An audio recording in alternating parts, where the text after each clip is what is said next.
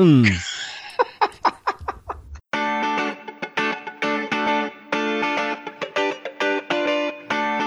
Welcome to Untangling Christianity. On this show, John and Gregg attempt to diffuse destructive ideologies, unsnarl confused ideas, consider love and truth in Christianity. I'm John Polstra.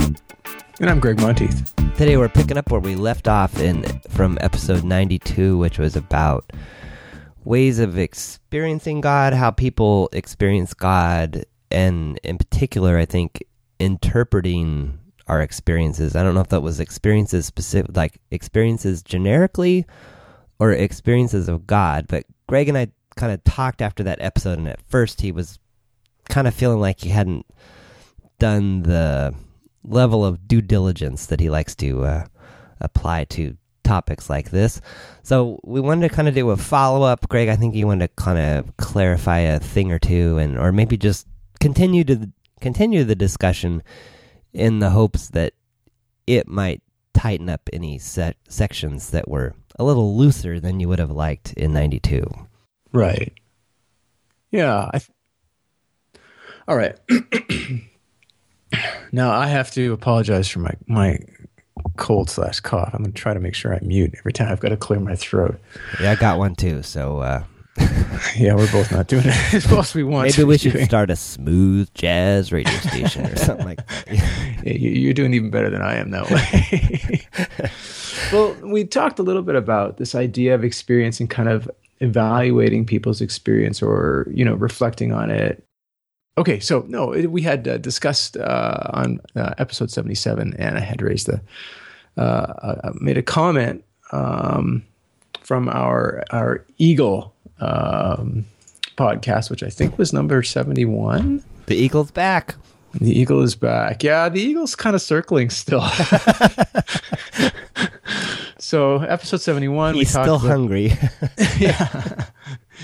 So, uh, episode 71 and the whole Eagle piece, just as a refresher, was this idea that, you know, is it legitimate to say, let's say you're on a hike, you're in the Alps, you're whatever feeling it's a good day and, and, maybe you're feeling inspired and you see an eagle and you say you know god put the eagle in the sky for me and that was kind of the where the comment this notion of the eagle originated and, and gregg pretty much about. categorically says that eagle ain't from god anna seems to be i think is saying well why not and i think i'm more in the why not category as well but continue okay well i don't know if i'm categorically like I, I know. Oh, I heard a pretty. Inf- I heard a pretty emphatic. Come on, that's not God. Well, I'm kind of doubtful. I'm pretty doubtful. I'm pretty skeptical about that idea. So you're right? like 99% skeptical, 1% maybe. No, I would say it's that much. I would just say you're gonna have a hard time convincing me. Like it's just a it's a complete faith claim. You know, you're just making a faith claim here, and somebody could claim the, something else, and and and who's to adjudicate between those? You know, how are you going to do that? And what's it mean? Like, what's the significance if this is quote unquote from God? What's the value in that? Well, the value is I feel good today, maybe, and that, that, that this is just reinforcing that this is a good day, and maybe it's also reinforcing that the things that I'm thinking that are accompanying my good feelings are legitimate. Well, then that gets a little bit questionable. You know, that's a way basically of you know the eagle is kind of legitimating your thinking, and your thinking may be right or maybe not right you know, and I'd want to evaluate that thinking on the basis of you know using other uh, faculties and, and and and tool sets as opposed to saying you know I, I had something happen that I am kind of linking in to um, the moment when I was thinking these things and that that therefore legitimates them. Well, I just think this topic is so murky though. So like in our last discussion, you know, I was mentioning a situation where this person described you know, a profound experience. That they were kind of having a, a period of questioning, and they did some intense study for two or three weeks, and kind of came out the other side like very convinced that God was real. Mm-hmm. And your critique of that, as I, if I recall it correctly, was that's ah, not enough time. Or I think maybe as we talked about it afterwards, you're like, well, that's not enough time for me. Maybe it's enough time for them. But I guess what continues to make me uncomfortable about this topic is where do you draw the line between what's enough for someone else is enough for someone else and even though it's not enough for you, it's still they still had a valid experience or a true experience or I don't know, it just seems murky the, the deeper you go into like, well, you know, yeah, the eagle, you saw the eagle and the the eagle wasn't God and they're like, "Well, I think it was." And I don't know, I just feel like we this eagle is definitely still circling. I'm not sure how he's going to land. yeah, well, I think he's doing well in the sky. He's probably just going to stay up there. You certainly got us talking. Well, on the three week thing, I definitely was saying, yeah, that's not enough for me. There's no way.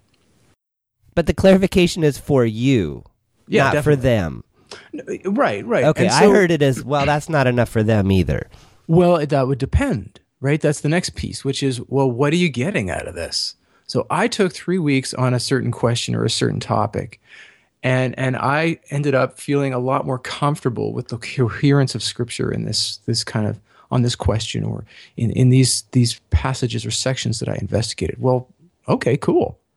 You know, and maybe I, Gregg, couldn't have achieved that, whereas you, this other person, could have because of your skill or your, you know, just how it went for you on those during that time. That's fine. You know, I, guess I would want to say on the whole question of, of, of evaluating other people's experiences, I guess it's it's really comes down to what are you doing with this? What does this experience amount to? So that uh, and and I think we need to look at experience here. We're, we're now we're wandering into this whole topic of experience a little more specifically, but okay. So so let, us let's, let's break this down uh, uh, two two points. One is you know what do other people have to say about my experience? Well, what's the how well are they able to adjudicate something that they didn't experience that I might explain to them? And the second is, what is the nature of experience in a more general sense? So let's tackle the first, and I'm going to try to leave the second alone and just kind of roughly touch on it. Okay. If we can go that way. Mm-hmm. Okay. So I guess the first point is is sort of um, if someone explains something to me and gives me a description of uh, states of affairs or you know occurrences, then generally, depending on how you know much detail I'm given and how you know descriptive and such the account is, uh, I think I'm able to kind of a understand, and if I can understand well enough, and and then they're drawing conclusions out of this, right? So on the one hand, they're observing things this happened, this happened, this happened, this happened. And on the other hand, they're concluding. And out of that, I see this, I see this, I see this. So with the eagle, no one's disputing there's an eagle in the sky. Right? so far, so good. Okay. what we're disputing is the conclusion. There's an eagle in the sky, and God put it there. And so I'm on a hike with this person, and this person makes a statement, and I turn to this person and I say, "Well, you know, I'm good with you on the eagle. Yeah, that's a huge eagle. It looks, it's beautiful up there, and it's a great day what gives you the sense that God put it there? Like, what do you, what do you mean by that in the first place?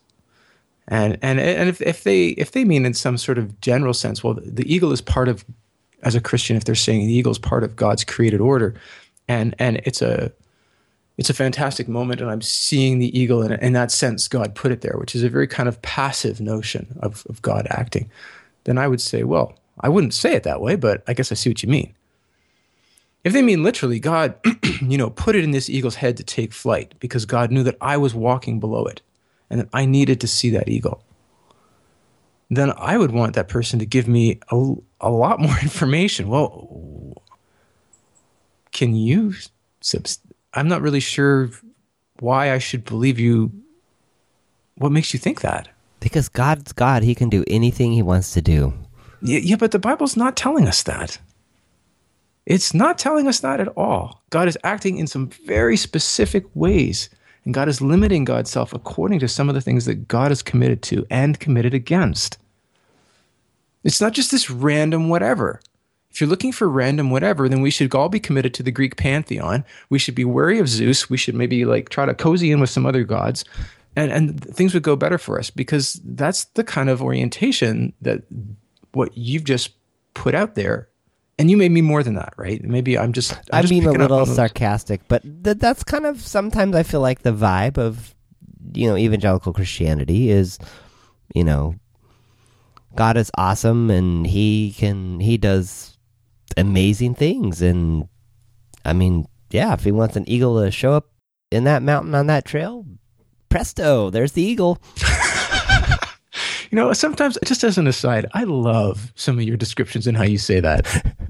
you take me like right. Eh, it's like you're. It's like we're watching some- a bunch of people talking together, and you're doing the commentary, and I would just be killing myself. I'd probably get myself into trouble too. Not with me. Okay, but that sounds like superstition to me. Right? We've got the biblical text is not just a compilation, a jumble of stories. It's not an incoherent, redacted work, you know, in various places, like many people thought of Genesis as this in this way and, and other books. And, and and subsequently, with more scholarship and more research, we've seen no, no, no. There's a, there's a tremendous amount of cohesion, flow, and intelligence. There's there's uh, tremendous creativity and and and and thoughtfulness that's been put into the composition. And then overall, when you look at these things, when you look at these various books through these various, um, um, you know, over the passage of time, and then through the kind of the the the First Testament or Old Testament canon, and then the New Testament, um, we see this sort of continuity, and we see this story, right? Um, and so I, guess this is the idea that I'm pushing back against because if God can do anything at any point for anyone for any reason, then we can expect da-da-da, anything. So if somebody says to me, you know, God wants me to divorce my wife, or um, God wants me to have, uh, I don't know, to to to to to to steal money from um, my company because they're um, supporting uh, abortion clinics uh, or something like this. Then all of a sudden, this is plausible, right? We may scratch our heads and say, "Doesn't seem quite right to me," but it's plausible. And I would want to say, no, it's not plausible. These are not ideas that are supported by the picture of who God is and the descriptions of how Christians are to act. They're just not. And so, if someone's bringing out the eagle in the second way, which is this really specific God prompted that eagle to take flight, fly over my head, and maybe even prompted me to look up at that time and see the eagle, um, my thought would be completely agnostic. You know, maybe But- not, maybe maybe not quite completely agnostic. It would be at least agnostic. But I could also hear someone saying, "Yeah, but you know, I mean, the children of Israel, you know, they didn't have any food, and God, you know, sent manna from heaven, and I mean, what's the difference between manna and an eagle?" Well, a lot. a lot. I mean, here we are. We're in a situation where God has um, made this promise to Abraham, entered into a co- covenant with Abraham, renewed that covenant through you know uh, discussions with uh, Jacob and with Isaac and with Jacob, and then we have this this long period of of kind of. Uh, um, time in Egypt. And then God essentially performs this enormous work um, as Moses and Aaron, to some extent, uh, work with, collaborate with, uh, collaborate on this project, work with God on this project, and brings the people of Israel out of Egypt. And uh, that movement is fraught with so many problems right they have tons and tons of problems um, the israelite people just you, you know kind of on the one hand going going with it accepting it and and, and then and then bulking and then kind of uh, just really being so enmeshed in some of their ways of of seeing the world and understanding the world that they you know, they create this this this idol when Moses is absent over a prolonged period on the mountain with God. you know, and, and in a certain sense, God is God is actually at the early stages of performing uh, this enormous or fulfilling this enormous promise through to Abraham. Okay, so I'm I probably sent us off topic with that. So you're just saying that the manna example doesn't fit because there's there's a much bigger overarching story, and when it comes to the eagle, is there really an overarching story with the eagle at the same level? Yeah, but I would also say yes, yes, I would agree co- totally, and I would say there's an there's a much larger story with you and me today. There's a much larger story in terms of what we're being called to commit to, which is called to uh, committed attachment relationship with God, a relation, a love relationship based on truth, and that there is um, a call to work collaboratively, collaboratively with God towards the the bringing about of God's kingdom here and now in this world. And and that those are difficult yardsticks to use to measure various occurrences, right? So something happens and you can't sort of automatically say, well, does it contribute to God's kingdom? And is this moving us in the direction of committed relationship and uh, committed love relationship based on truth with God? Well, hmm, I don't know. Sometimes it's sometimes it's easy to see, right? You know, uh, no, divorcing your spouse isn't going to move you in that direction. You know, and sometimes we're in a, we're, you know, I use this example a lot, and I will just say, sometimes you're in a situation. Yeah, there's this uh, kind of uh, overarching story that that applies to us now, right? And so, when you're seeing the eagle, not only is it about you know the idea that God can do anything, and all of a sudden anything is plausible, which I don't think it is, and it strips us out of that story. It in fact strips God out of that story, makes God into some sort of ethereal sort of ultimacy. You know this this Greek sort of all powerful, all good, all knowing, as opposed to this being who has acted in time, who is revealed through these uh, situations that took place in time, captured in story and account, passed on, and that there's a trajectory through these stories and through these accounts that that reveals a certain character and not another character, that reveals certain actions and not other actions. Right? And I think we get so caught up in what God can do and what God can't do. And I think part of that is because we want things. I want to feel better today things haven't been working out for me. I'm going on a hike. It's my day off here at L'Abri. And you know, I'm really not certain if I should stay here. And I'm really not certain if all the things that I've been taught, which are being questioned in this place, um, how much value they still have, or how much value this place has. And I really don't know which way to go. And I need a sign. Well, pardon me, but come on. That ain't the way it works. And if we have that notion, if we're constantly looking for signs and looking for indications, I think we've got a superstitious version or view of the Christian God, and that view needs to be changed. It needs to be replaced with a more accurate one. To go back to interpreting, I mean, where we kind of started was the idea of interpreting our experience, and I think we've done other episodes on that, but I can't quite yeah. remember where we ended up or concluded on them, and maybe we didn't completely. Go back. So what? So what's what's your prescription then for a better way of interpreting our experiences? And well, well I guess it's mm-hmm. a two. It's a two. Sorry to interrupt. No, no. it's yeah. two questions though. Really. Well, maybe there's. Yeah, maybe this is two separate topics that are too big to do today. But it seems that there's interpreting our own experience. But I think where the eagle keeps circling is this idea of interpreting other people's experiences, and that's where I get yes. uncomfortable. Okay, good, good. Is there well, is that a do you see that as a big distinction? Yeah, yeah, absolutely, absolutely. And I think you're you're you're you're dead on, and I think that's that's fair, very fair. Here's what I would say to that. I've definitely spent a lot of time uh, going to counseling.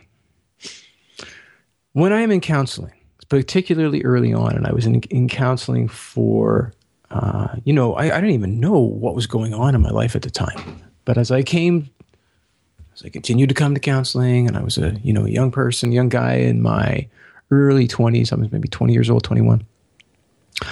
I'm in counseling dealing with familial abuse. And one of the things that would take place on a very regular basis is I would say, my counselor would say, you know, I, well, why are you here? I remember I first walked in. She asked me why I was there. I could not tell her why I was there, but I knew I needed to be there. And as we continued over the course of weeks, months, and eventually years, um, invariably I would present situations and explain that I was, I don't know, confused by them or angry because of them or upset for some reason.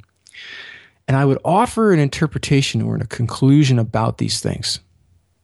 She very rarely, I don't recall she ever said, a couple of times she might have asked me, Are you sure you saw that? You got all the details right? Are you sure your observations are okay? But most times, what she would say is, I really wonder about the conclusions you've drawn. Right? Hmm. So, in other words, she is skilled at looking at these situations, and she happened to be specifically an abuse counselor. So, she has some specific training and understanding relative to what happens in abuse. She's not typically questioning my observations or how well I'm observing, but she would question how I've interpreted my observations and what I've concluded from them. And this is exactly the same sort of thing that I am proposing. Now, I guess I would say that on the one hand, if I take the analogy, if I continue with the analogy, this person's trained. She's an expert in this area. And she's not telling me, no, you're wrong. She's not telling me, no, this didn't, you know, this is a bad way to see it. She's saying, I'm not really sure why you're drawing that conclusion. Let's dig into that.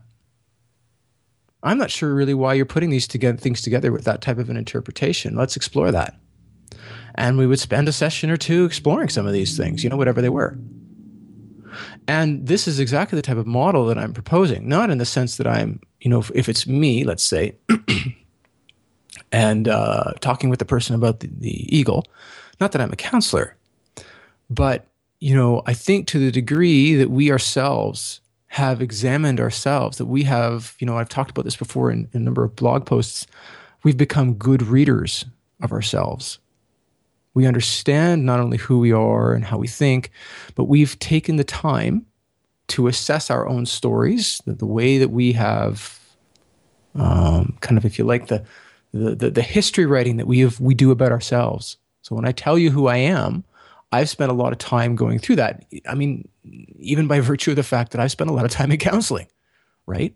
And I've also had the benefit of having somebody else walk alongside me as I explain who I am and I explain situations that are very important and formative in my life and say to me, you know, variously, I see what you're saying, or not too sure about that, or hmm, sounds kind of sketchy actually, Gregg. And having to go through this process.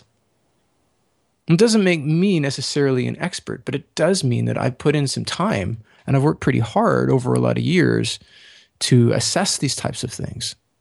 So when I'm in a situation where I'm on a hike and somebody says to me, "Oh, that eagle up there, you know, God put that in the sky there for me," um, I've got some background in terms of, I guess, reading those types of situations in my own life, having other people examine my life, and if you like, quote unquote, read those situations and say, yeah, "I'm not too sure I agree with that." And I think that gives me uh, some ability to engage um, yeah to have some insight into some of these situations with others. And i think that's where i'm coming from right? So if this is somebody else's experience are they the best reader of it? Maybe. Maybe not right? I think that depends on who they are depends on what type of experience it is. It depends a lot too on what they're making of it you know? It's like something really major may happen in your life. And and you may just sit there saying i'm not too sure what to make of this yet. And you may kind of mull this over for a while. Well that, that might be a good choice. Then again something minor might happen and you might make a lot of it. Now i would think that could be a pretty dangerous choice because it like, might lead you to draw conclusions in other areas that are unjustified I like the nuance you're drawing here because what Which I hear. one? Well, no, I like the nuance of like how big of a conclusion are you drawing from this particular experience sure versus Yeah. versus. Yeah, I think maybe what I heard you say before uh, to the you know the three week example was, uh, oh, that's not enough. As as if there's kind of like nothing to be drawn from it. But I think what I hear you, I, the nuance I hear you kind of adding here is, yeah, like how okay, there's an eagle in the sky, and maybe you concluding that maybe that was God, but like, what are you going to base the next 30 years of your life on that eagle? Or are you just thinking, well, maybe that was God's way of saying something to me today, but I don't know, and that's the end of it. Like there there are many different degrees, I guess here. Yeah, and and the, the in terms of basing the next thirty years of your life on it, that is exactly what I saw at Swiss L'Abri. We've talked about this before when this uh, older uh, woman in her sixties came, and and she began to talk to us about how we should see ourselves and see. Um, you know the bad choices that we make. They, they they don't have anything to do with us. We're not really making them. This was her point. And we we I talked with this woman for 4 hours. We've talked about this before. And she she eventually got down to uh, uh, an experience that she had with her son in her early 40s that changed her view uh, her relationship with God entirely her view about the bad things that we do and um, she eventually explained the experience with her son um, who'd been doing a lot of bad things and um, gave us what she said to her son, she told us what she said to her son, and realized from that that this was God telling her that this is how people are to act and, and this is what's going on when we do things that are negative or wrong. And during the course of the conversation, um, my focus was, you know, to listen and understand. And eventually, as we as we got on, as we kept going, this woman was trying very hard to convince me and and another person there that she was right, and this is the way that we should be seeing God, and we should be seeing or understanding ourselves when we do something that's wrong. And uh, gradually, I, I and this other person began to bring up some some some verses, you know, some kind of context and uh, passages from the Bible to kind of uh, that essentially contradicted her position right? And so this is exactly the type of thing that, that is deeply concerning to me. This woman was very charismatic. She, and, and, I mean in the, in the, most positive sense, right? She, she was she had a um, an inviting and compelling personality. She was uh, very um, energetic, and she was she was she was a type of person that people rally to. And and eventually, the conversation ended without this being an overt challenge. But I think the challenge that was left on the table for myself, particularly, was I think you're in a tough spot. You've had an experience, and I didn't have the chance to say to her, you know, by the time she brought out the experience, we were at the very end of the conversation. And I didn't have the time, and it just didn't seem appropriate at that point to try to go into that experience with her and say, well, you know, I'm a little doubtful of how you've interpreted that. I'm sure that everything took place the way you said it did, but I'm I'm not sure about the interpretation or the conclusions you've drawn. But you know, the challenge that was left was I think you're in a tough spot. You're either going to have to go with what you currently understand and you're going to have to ma- you can maintain what you're what you're saying or you can go with what the, the, the biblical text seems to be demonstrating because there seems to be a stark contradiction what's written in this text seems to contradict the position you're taking. And as a Christian, that puts us on a very, very uneven footing, right? And so, yeah, if we come back to the three week example, I don't know. Like, I don't know what type of conclusion was drawn. I, I didn't have that conversation, but I did have the conversation with this woman. And I would say that the things that she drew and she understood from this, um, yeah, I can imagine in a church setting that she would be incredibly influential. And yet I think that she's she she would be influencing people or Christians particularly to be taking up positions that the biblical texts essentially contradict. So what are you going to do? You know, you're just going to go along with that because she had that experience and that experience just kind of trumps the Bible? No, that's no, and that's a tricky thing. I've been thinking, kind of, okay. So as, as we wrap this one up, what's a what's a practical application of the yes you're hiking with this person like look there's an eagle in the sky and you know an hour later they're sharing over a meal that you know god brought this to them. And, and the, the question i was having to myself is okay so based on the conversation we've had or the multiple conversations we've had the possible options are you can give the courtesy nod which indicates that wow, I guess that happened for you. That's really nice, mm-hmm. even though you don't agree, which I don't think is honest. Mm-hmm. Um, you can challenge them and say, come on, that can't be God.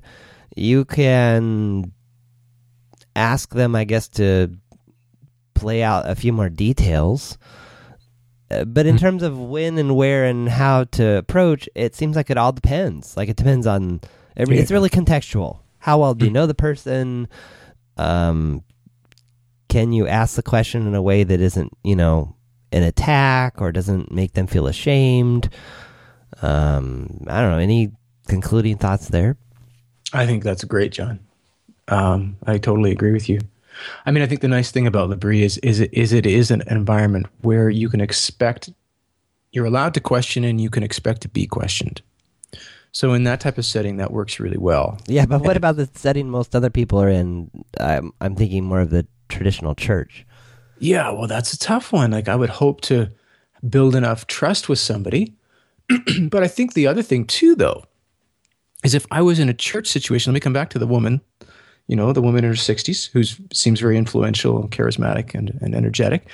And if I was in a church situation, and I was, I don't know, her her influence in the direction of the thinking that she brought out during the discussion with me was being felt. If I was there and feeling that, I would want to start raising questions for her right away.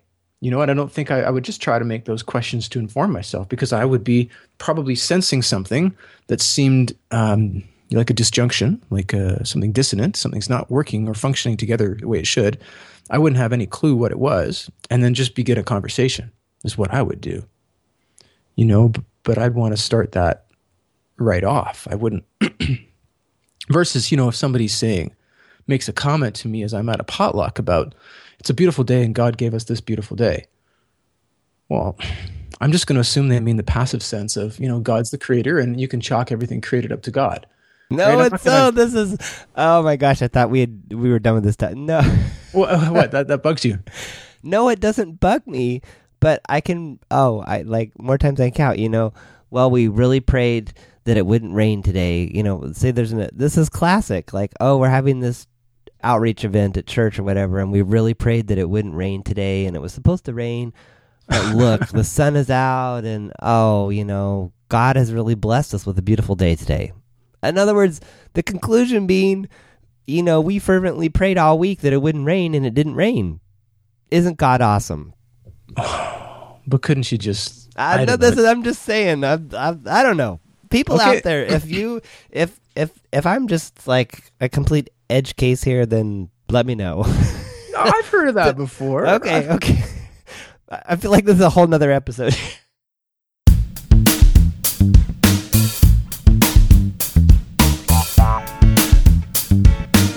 Thanks for listening to the Untangling Christianity podcast. Notes and links for this episode are at untanglingchristianity.com. We welcome your thoughts and comments both at the website and our private Facebook group. If you'd like to join the private Facebook group, let us know your email address in the sidebar of the website to receive notes and links for each episode, and we'll send you an invite to our private group. Or you can send your thoughts or requests to join the group by email. Send those emails to feedback at untanglingchristianity.com. Music on this podcast is made possible by Kevin MacLeod at Incompetech.com and is licensed under a Creative Commons license. Tune in next week for a new episode.